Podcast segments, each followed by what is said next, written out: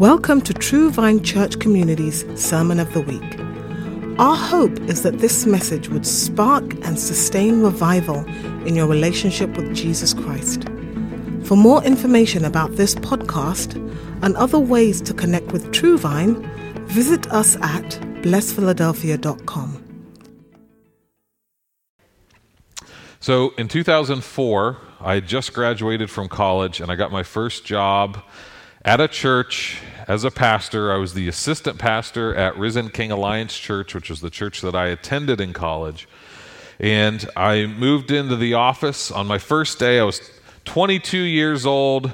I'd never really been a pa- I'd never been a pastor before. I'd taught a, taught some Bible studies and done some preached in churches, but I'd never actually been a pastor. And so I got into my office, and they had an office for me, and it was just a desk, a bookshelf, a filing cabinet, and bare walls. And I started putting my books in the bookshelf, and I, you know, had nothing to put in the filing cabinet, so I just put some blank papers in there to feel important. And I got a computer for my desk, but the the walls were still very, very bare. And at this point, Kendra and I were dating, but we were not engaged, and we were not even married yet. And we obviously had no kids, and I had no dog. And so I didn't have pictures to put on the wall. I didn't have a picture of a, of a wife or kids or family or dog or anything to put on the wall. And so those first few weeks, I started to accumulate uh, pictures to put on the wall so that the office and the walls wouldn't be so bare. And I decided to have kind of a theme in the office, and I decided to find pictures of uh, God's manifest presence in the Bible and put them in frames on the wall. So, for instance, so you might say, What do you mean manifest presence? What does that mean? Any time where you can perceive, meaning see with your eyes or hear with your ears, uh, or, or touch or feel or smell God's presence, that's called his manifest presence. So, an, an example would be I had a picture, it was just an illustration of the pillar of fire and cloud that led Israel through the wilderness. I found a picture that I liked online and I ordered it and got it framed and put it up on the wall, and that was the picture. So I think you're seeing a picture behind me, yeah, of Moses and the burning bush. This was actually painted by a French man named Marc Chagall. I don't know if I'm pronouncing that correctly, in 1966. So I did not have this painting, but I had pictures and, and illustrations like this of places where God showed up in the Bible that were like visible and tangible manifestations of God's presence. So I had the I had the pillar of fire, I had a cloud over a mountain, and I, I did have a picture of a burning bush. It wasn't this painting that you're seeing, but I would put these around my office as a reminder that God shows up and sometimes it is tangible the way God shows up. I know that God is everywhere. I know that God is everywhere and God is all the time, but sometimes He chooses to reveal Himself in a way that is almost impossible to miss. And so the burning bush is one of those stories. I want to read the story of Moses and the burning bush from Exodus chapter 3.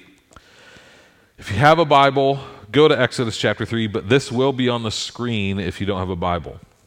Exodus chapter 3, verses 1 through 6, and then verses 13 through 15.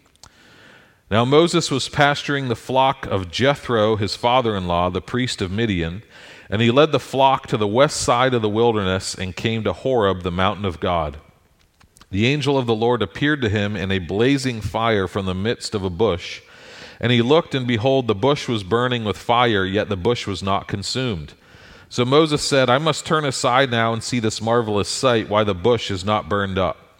When the Lord saw that he had turned aside to look, God called to him from the midst of the bush and said, Moses, Moses. And Moses said, Here I am. Then God said, Do not come near. Remove your sandals from your feet, for the place on which you're standing is holy ground. And he said also, I am the God of your father, the God of Abraham, the God of Isaac, the God of Jacob. Then Moses hid his face, for he was afraid to look at God. And then if you go to verses 13 through 15, Moses said to God, Behold, I'm going to the sons of Israel, and I will say to them, The God of your fathers has sent me to you. Now they may say to me, What is his name? And what shall I say to them? And God said to Moses, I am who I am. And he said, Thus you shall say to the sons of Israel, I am has sent me to you.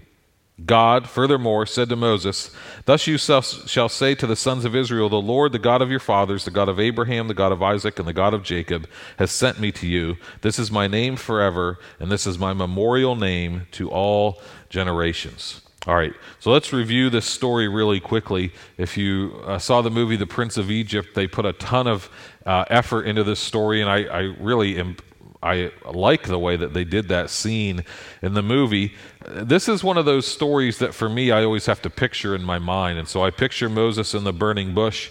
So if you could throw that painting back up, uh, that, yeah, I, I chose this illustration because if you know the story, this illustration actually covers a lot, or this painting. You see Moses there is on his knees. What's behind Moses? You probably see some sheep, right?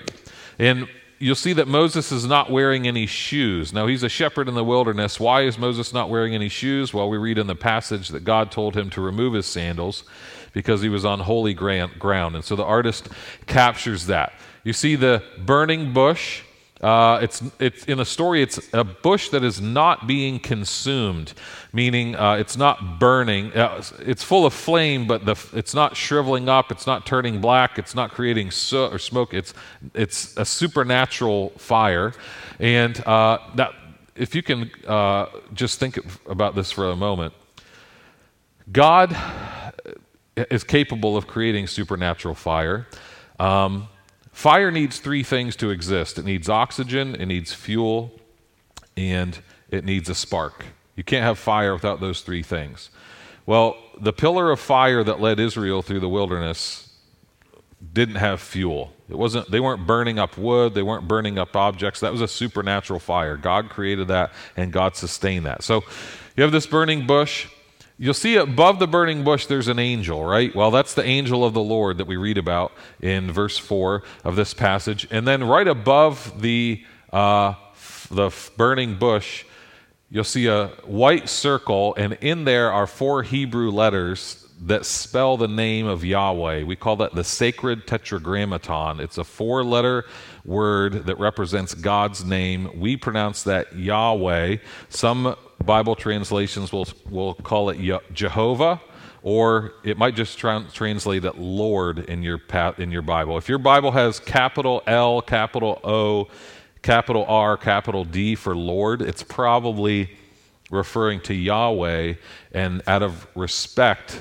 in, instead of putting God's name, they put Lord as just kind of a sign of reverence. Now, I, am of the uh, mindset that if God wants us to know his name, then we're allowed to use his name as long as we use it with reverence. So God's actual name is Yahweh. That's his formal name. Uh, God, when we refer to God as God, that's more of a title or a, more like a categorical statement, you know.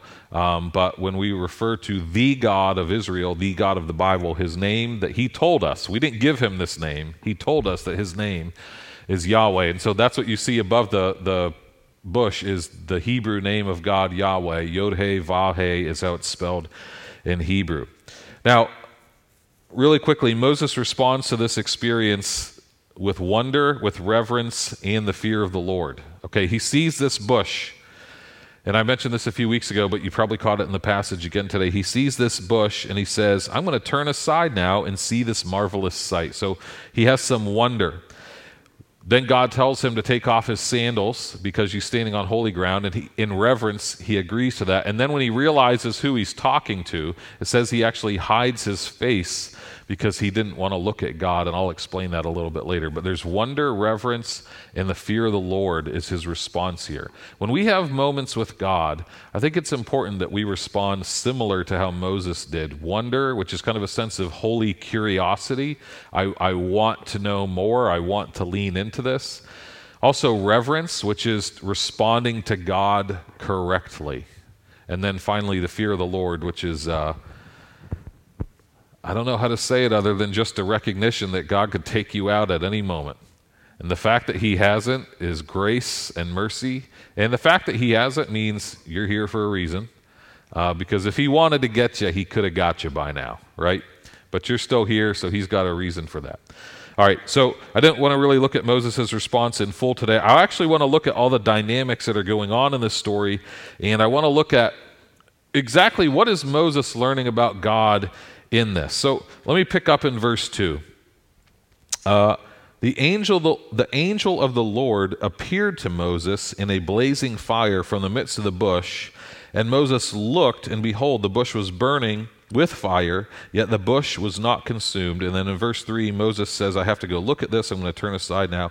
So Moses sees this bush. It's on fire, but it's not being consumed. It's not producing smoke. The, the wood is not turning black. The leaves aren't being burned up, yet it's on fire, right? So he's curious about that.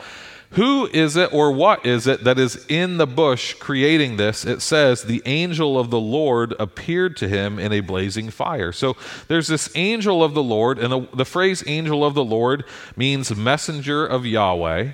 Okay, this angel of the Lord appears, and the angel of the Lord has already showed up a few times in the Bible. Uh, the angel of the Lord is the one that stopped Abraham from sacrificing his son Isaac in Genesis 22, which we looked at a few weeks ago when Isaac was ready to pick up the knife and kill his son. It was the angel of the Lord that stopped him at the last second and provided a ram for uh, Abraham to sacrifice. It was the angel of the Lord that protected God's people when they crossed through the Red Sea. That's previously in Exodus. So when they get and they're trapped between a uh, body of water and the Egyptians, uh, right, that are going to capture them and kill them, it's the angel of the Lord that splits the sea and protects them as they walk across. The angel of the Lord actually stands between the Hebrew people and the Egyptian people to protect God's people as they cross the Red Sea. Uh, it was the angel of the Lord that called Gideon when Gideon was basically hiding in a hole in the ground, hiding from uh, the enemy army, trying to get some food, the angel of the Lord appears to him and says, The Lord is with you, mighty warrior, which is not irony, it's prophecy. Because Gideon, although he's hiding in the ground in the moment, is actually going to become a mighty warrior. So the angel of the Lord is in the Old Testament dozens of times. Uh, if, you, if you just found a concordance or used your Bible app to find where the angel of the Lord appears, the angel of the Lord appears a variety of times. This is not the first time that Moses, I'm sorry, this is the, this is the first time that Moses has encountered the angel of the Lord, but it's not the last time that he'll encounter the angel of the Lord because it's going to be the same angel of the Lord that leads them through the Red Sea. But this angel of the Lord appears to him in a blazing fire. At this point, Moses has been living by himself, essentially, with his small little family, shepherding sheep for 40 years. We don't have any record of him ever having an experience like this. This was not a daily occurrence in his life. This is a brand new moment. Moses is about 80 years old, and he's having this probably first time experience with Yahweh. This is a brand new thing, and it marks kind of a new period in Moses' life because his first 40 years he's living in Egypt. He's an adopted son of the Pharaoh and he's living in luxury. He ends up killing a man and running away and hiding for 40 years in the wilderness. And now God is sending him back to the place where he to back to the scene of the crime to bring every all of his people, his his family, his kinfolk, the Hebrew people out of slavery. So the angel of the Lord appears to him in a blazing fire. but look at verse 4. When the Lord saw that Moses turned aside to look, God called to him from the midst of the bush and said, Moses, Moses. Okay, just follow me here. Who exactly is it in this burning bush? Because first it said it's the angel of the Lord. But now it says that God called to him from the midst. And then if you go down to verse 6, this voice that's talking to him out of the bush says, I am the God of your father, the God of Abraham, the God of Isaac, and the God of Jacob. Okay, so first, the author says it's God.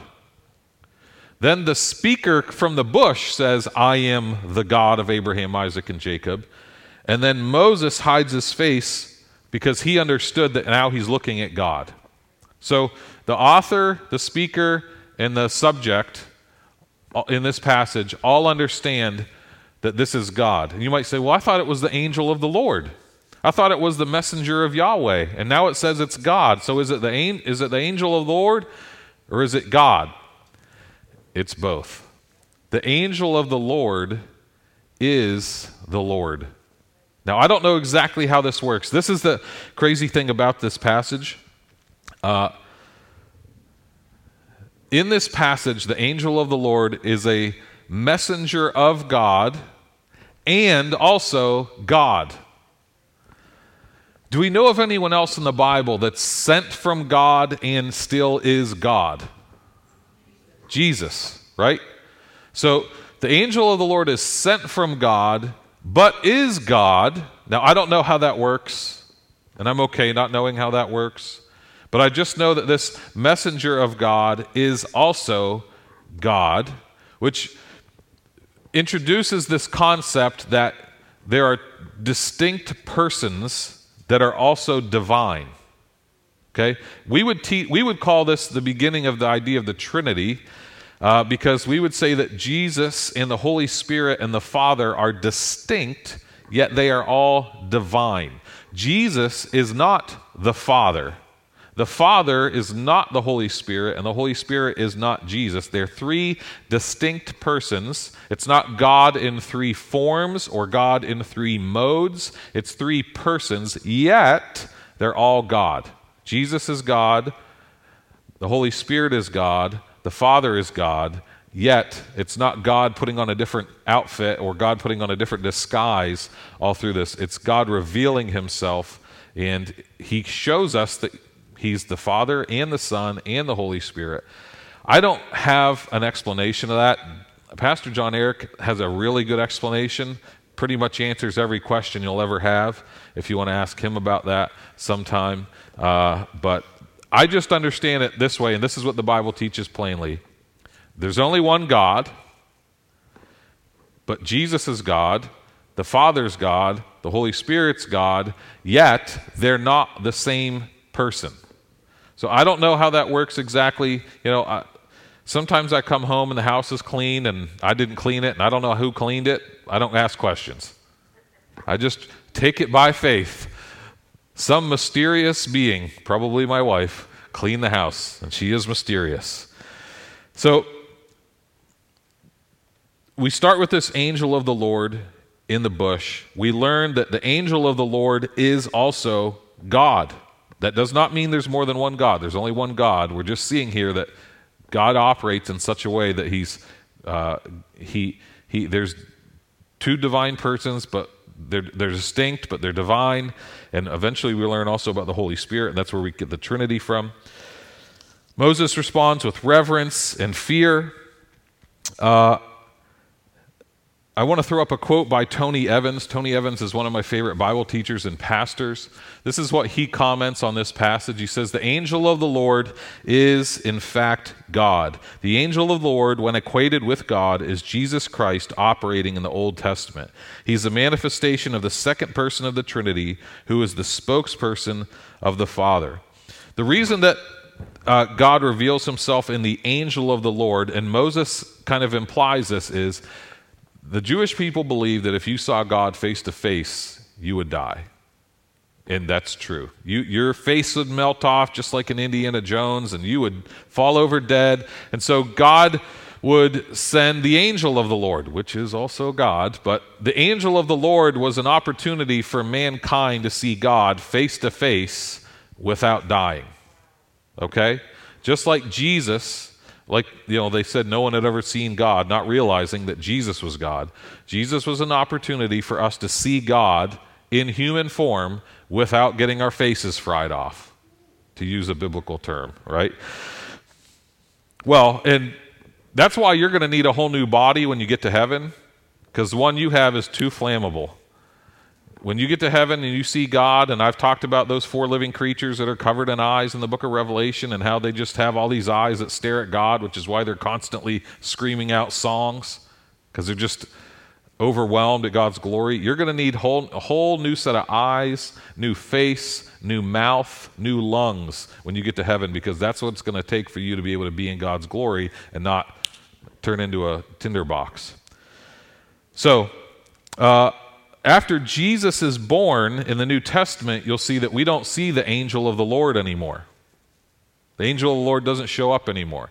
Now, that is not to be confused with angels of the Lord. There are uh, still angels in the Bible, but the one that's called the angel of the Lord stops appearing after Jesus is incarnated or after Jesus is born. So, my understanding, and I believe this is true, and I'll try to outline this today, is that the angel of the Lord in the Old Testament is just Jesus showing up early.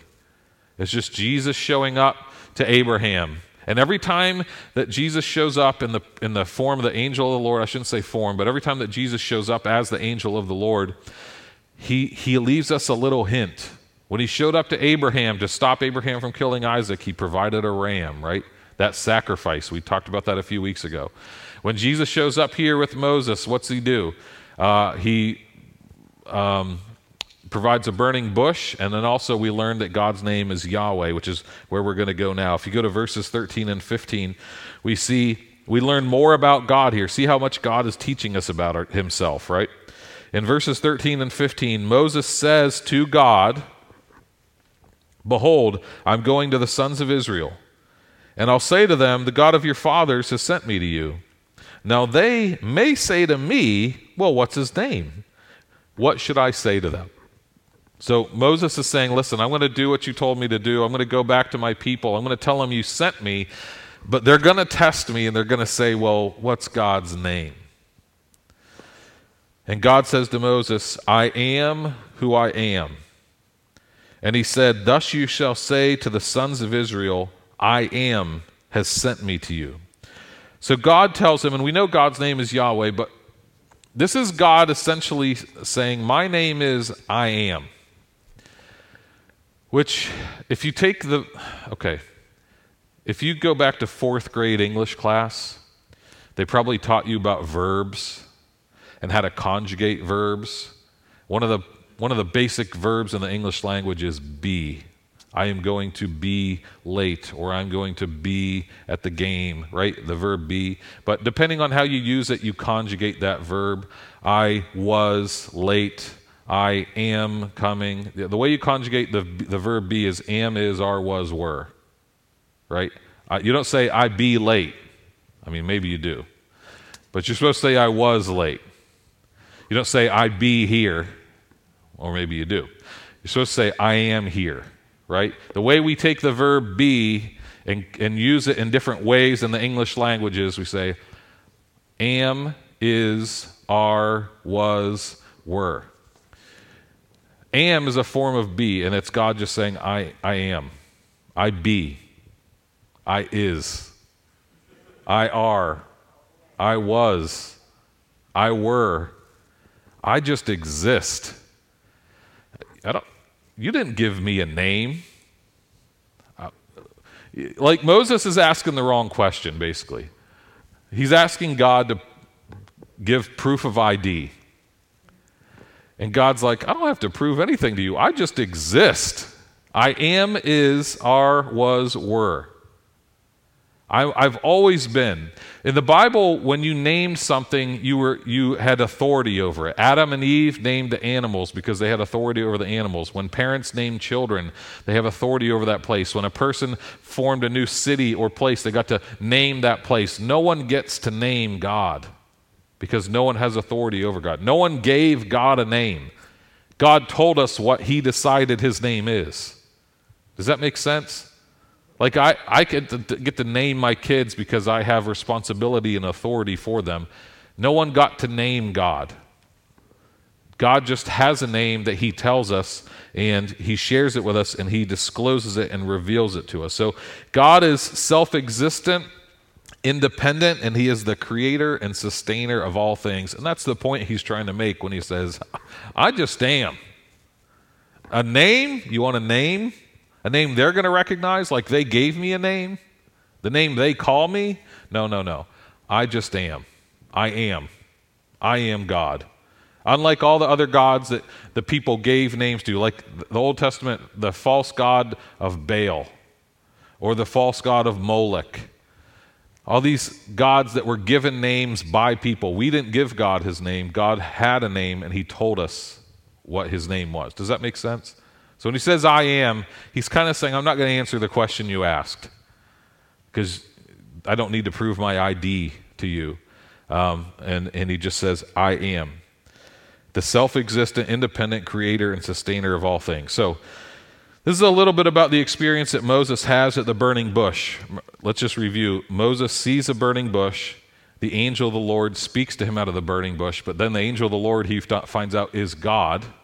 So the angel of the Lord is God, and that God reveals himself as I am. Everybody, could you all repeat after me? I am. Okay, great. Because we're about to run into the New Testament and see where Jesus applied this name, I am. If you go to John chapter 8,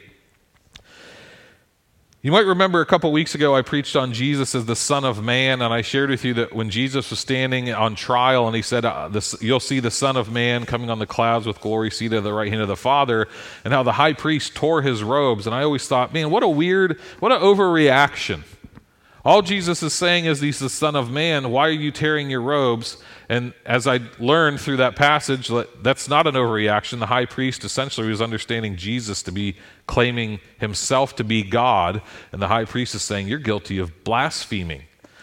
Well, this is kind of similar to that. In John chapter 8, uh, starting in verse 53, Jesus has been making such radical and audacious claims about who he is that the religious leaders cannot believe him, and they actually accuse Jesus of having a demon.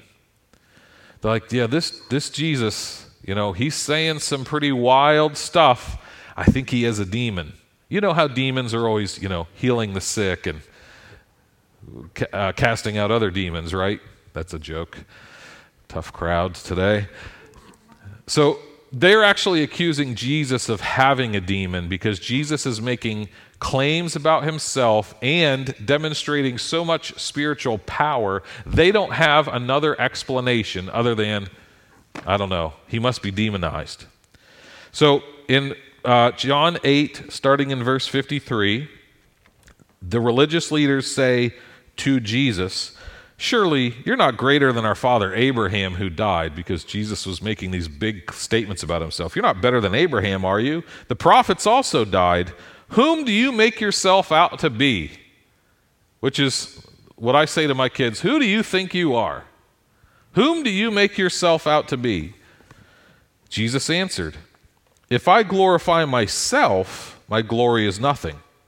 It's my Father who glorifies me of whom you say he is our God. So Jesus is saying, listen, if I hype myself up, that's nothing. But if the Father draws attention to me or glorifies me, and you say that the Father is God, right? And you have not come to know him, but I know him. Ouch. And if I say that I do not know him, I'll be a liar like you. But I do know him and keep his word. So he's saying, listen, the Father glorifies me, but you don't even know the Father. If I said I didn't know the Father, I'd be lying like you. Jesus, not passive aggressive, uh, pretty direct in the way he communicates. And then he says in verse 60, 56 Your father Abraham rejoiced to see my day, and he saw it and was glad. Now, this would have been almost like a smack in the face to the way they thought because these religious people would always look back at the good old days. Oh, we wish we could have lived in the day of Moses. We wish we could have lived in Abraham, the days of Abraham. Kind of like the way most Christians think. And Jesus says, You want to go back to the days of Abraham? Abraham looked forward to me. Which, if I can just apply to us, can we stop pretending that the best days are behind us? That, oh, I wish I could live in the days of Moses. Yeah? You want to wander through the wilderness? I wish I could have seen all the miracles in the Gospels. You can. Jesus said greater things we were going to do. I don't know why we always think like the people that didn't have the Bible have it better off than we do, right? Everything, they wish they could live now. And we're wishing we could have lived then. So Jesus is saying, Abraham rejoiced to see my day, and he saw it and was glad. So the, the Jewish religious leaders said to him, You're not yet 50 years old, and you've seen Abraham? They're saying, because Abraham, by the way, is that's 2,000 years ago at this point. Abraham was 2,000 years before Jesus, and, and Jesus is saying, Abraham, Abraham, look forward to me. So they're like, Abraham's 2,000 years ago. You're not even 50. You knew Abraham?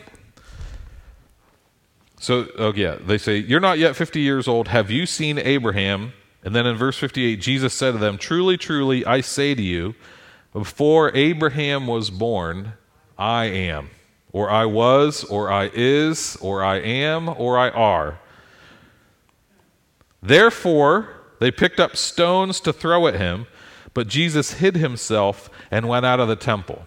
Now, just like that high priest that tore his robes when Jesus said he was the Son of Man, these people hear Jesus say, I am, and they pick up some stones. Why do they pick up stones? What were they understanding Jesus to be saying? They were understanding Jesus to say, You know, I am, I am, I am. And they were like, Yeah, this dude's got to die. You cannot get away with saying that. You cannot get away with claiming to be the God of Israel. And of course, that's true unless you are the God of Israel. And somehow Jesus escapes. They picked up stones to throw at him, but he hid himself. Somehow he manages to get out of that situation. Gives me hope for when days of persecution come. I'm allowed to hide. Jesus did. So they ask him, who they ask him in verse 53, who do you make yourself out to be? And his answer is, I am, I am. I am Yahweh. I'm the one that was in the burning bush. Remember, you know, go back to that story in Exodus where the one in the burning bush said, My name is I am, and now Jesus is saying, That's him. I was at the burning bush. Not only do I go back to Moses, I go back to Abraham, who was even before Moses. So, uh, Jesus claims to have existed before the birth of Abraham by claiming, I am. Now, before he got to this, Jesus has already told them, I am the bread of life, I am the light of the world, I am from above, I am the Son of Man, and now he's just saying, I am. And he actually goes on later, he says, I am the true vine, I am the, the Lamb of God. I mean, we, we learn all these things about who Jesus is, but at this point, he's simply saying, I am. The crowd interprets this as a blasphemous claim to be God, which means that they understood what he was saying, they just didn't understand who was saying it. They got it right. He's claiming to be God. Yep. And he's right. So they understood what he was saying. They just under, didn't understand that he could say that. And so when people say, well, Jesus never claimed to be God, Jesus was a good man, he was a good teacher, but he never claimed to be God. When people say that, they're ignorant of the context that Jesus was living in. He said he was God very clearly, which is why he was crucified for claiming to be God. He never stood up and said this phrase, I am God, but he did say, I am the Son of Man. He did say, I am I am. He did equate himself with Yahweh. He did forgive sin, and only God forgives sin. So he made all these culturally meaningful statements to lead people to understand that he was God. So the crowd interprets this as a claim to be God, which is why they want to kill him. Now, let me just review the life of Jesus really quickly. Who, who is Jesus of Nazareth who walks around claiming to be the Son of Man from Daniel 7, claiming to be seated at the right hand of God, to have received the title deed to the earth, who's going to ride on the clouds of heaven, which only God does. This is Jesus goes around saying this about himself, right? He calls himself the Son of Man over 80 times in the New Testament. He goes around claiming to be the great I am. In Philly, we would have 302'd him. He'd be at Friends Hospital right now for claiming to be the great I am. Not only did Jesus make these huge, bold, in your face claims about himself, he backed it up with a life of miracles. It's one thing to go around and say, I'm the Son of Man, I'm the Lamb of God, I'm the great I am, and to prove it, I'm going to go ahead and walk on water. I'm going to go ahead and multi- multiply bread and fish. I'm going to go ahead and heal every sick person you bring to me. I'm going to cast every demon out that I see. Who is he? He's got to be God. He's proving it to them with, with these acts of power. And so that puts all of these people that lived in Jesus' day in this position where they have to make a decision. Is Jesus, is he really who he says he is? Or do we come up with some other explanation like he's demonized? Or do we come up with some other explanation like the miracles are fake? Or do we come up with some other explanation like, you know, he's a magician? And some people came up with other explanations, and they didn't want to make a decision about Jesus, and Jesus got so on their nerves because he kept putting the decision right in their face that they said, let's just get rid of him and let's kill him. They thought that by killing him, they were putting an end to all of this. And for three days, they might have had a break. But when the guy who claims to be God is killed and then three days later is walking around again, I mean, come on. How stubborn do you have to be to reject that? And so that's why Jesus was surrounded by this group of followers who would rather die than deny him. They had seen too much to roll over on him. They had, they had seen too much to walk away. They had seen him cast demons out of people. They had seen him heal every sick person that was brought to him. They had seen the way that he taught them about love and forgiveness and brotherhood and community. And they had seen him say, I'm the Son of Man. I am, I am.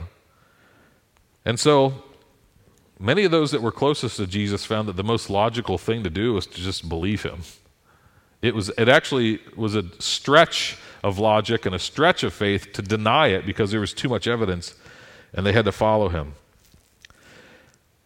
So, in this story, as if we trace from the burning bush to John 8, this is what we learned that the angel of the Lord shows up in the burning bush, right? But we find out that the angel of the Lord is I am. And who is I am? Jesus. Well, God, and Jesus says he's I am, which is how we come to the conclusion that the angel of the Lord, when he pops up in the Old Testament, is just Jesus showing up. You, you know, it's crazy how sometimes you'll meet someone and not realize who you're meeting, and then five years down the road, ten, you ever, well, for instance, I remember in 1997, I was a teenager, and we had just started attending a new church, and I was in Sunday school for teenagers and we hadn't been there that long, and this one day, this new family came to church, and they had two daughters, and one of them was this little redhead. Her name was Kendra Bacon. And I thought, Bacon, what a name.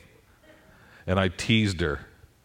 Little did I know who I was meeting that day, right?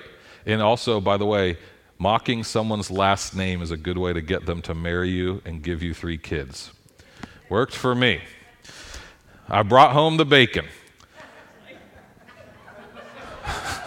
oh, you laugh at that. Okay, well, unplanned jokes always work better. You know, sometimes you'll meet a person, a doctor, a uh, uh, someone on the bus, a neighbor, and not realize that you know, and not know. Obviously, there's no way of knowing ten years from now how important a place they're going to play in your life, right? Like, oh, I remember meeting the lady that, there's a lady that used to work in a church in Lancaster, and I met her. Her name was Joy Burchill. And her, her husband was a pastor in Lancaster, and uh, I met her, and she said, Jim Rudd, is your mother Melinda Rudd? I said, Yeah. How do you know that? She's like, Were you born in Meadville, Pennsylvania? I said, Yes. And she said, I checked your mom into the hospital the night she gave birth to you. I was like, What? How old are you? Don't tell her I said that. But she, uh, she met my mother the night she gave birth to me. I didn't know that someday I'd be sitting in her kitchen eating dinner. And so we see Jesus popping up the Old Testament. You don't even know that it's Jesus until you get to the New Testament and there's more light shed on it, right? And these, these places where he pops up as the angel of the Lord. So now we know this. They didn't know this. We do know this, which is why they wanted to live in our day, right? I don't know why we want to live back in the days when there was less knowledge about God. But we know that the angel of the Lord popping up in the Old Testament is Jesus. That doesn't mean every angel is Jesus, but when it's called the angel of the Lord, not an angel of the Lord, but the angel of the Lord, that that's Jesus showing up. And you can always learn something about the gospel when you look at those stories. Now, when Jesus said that he was I am, how do the people respond? They raised up stones, they lifted up stones, and they wanted to kill him, right? I think that as followers of Jesus and those who believe in Jesus, we should be lifting up hands, lifting up prayers, lifting up praise, and not ready to kill him, but ready to exalt him or to, you know, like to worship him. So I actually want to close. If I just want to ask maybe like three of you, if you would be willing to pray out loud. We're not going to have any microphones, so you're going to have to do this nice and loud. Pray out loud, short prayers. Instead of lifting up stones, we're going to lift up prayers where we exalt God, where we uh, exalt Jesus, praise Jesus, glorify Jesus, and worship Jesus. That's the way we're supposed to respond when we learn more about who Jesus is. Worship is our heart's response to God's revelation. And so I want to make sure we have a time for responding. So I'm going to turn it over to you and just ask if maybe three of you would pray out prayers of uh, gratitude and praise and exaltation to Jesus before we wrap up.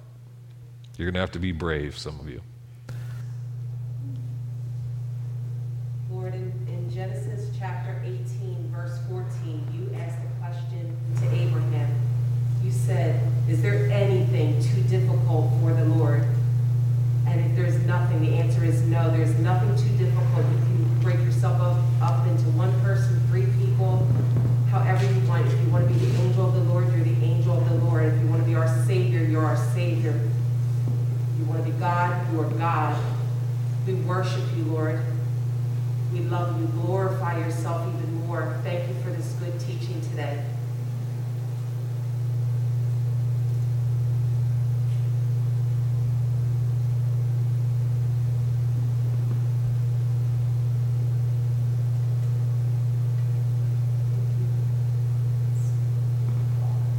Lord, you said nothing can keep us from your love, Lord. Lord, we thank you for loving us. We thank you for keeping us. We thank you for protecting us, Lord Jesus.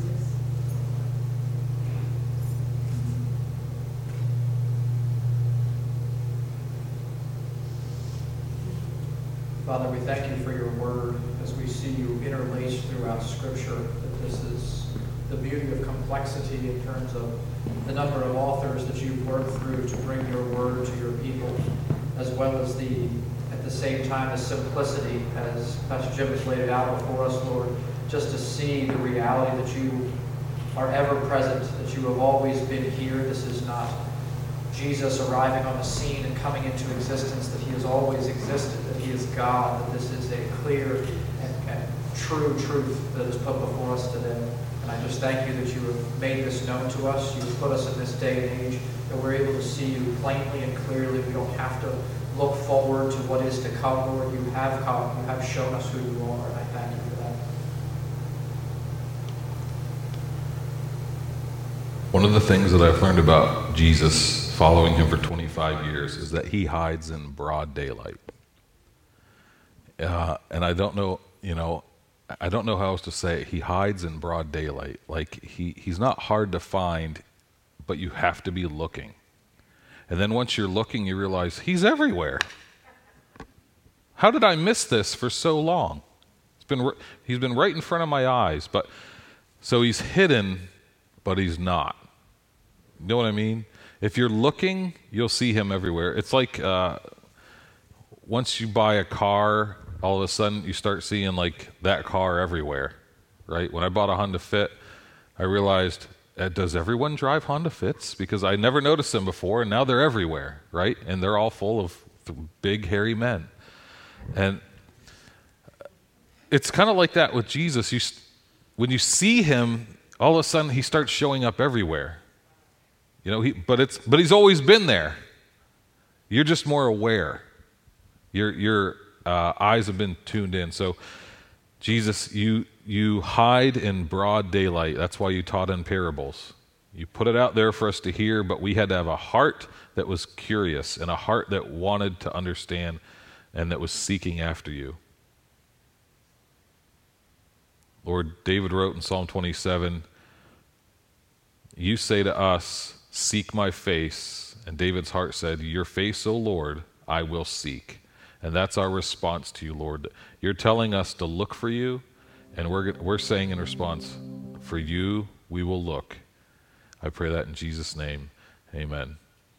I want to thank you for joining us today. Feel free to stick around for a little bit. There is no 11 o'clock service today, so you have a little bit of time to say hello and bump some elbows. And thank you for coming, and see you next Sunday. Thank you for listening to True Vine's Sermon of the Week.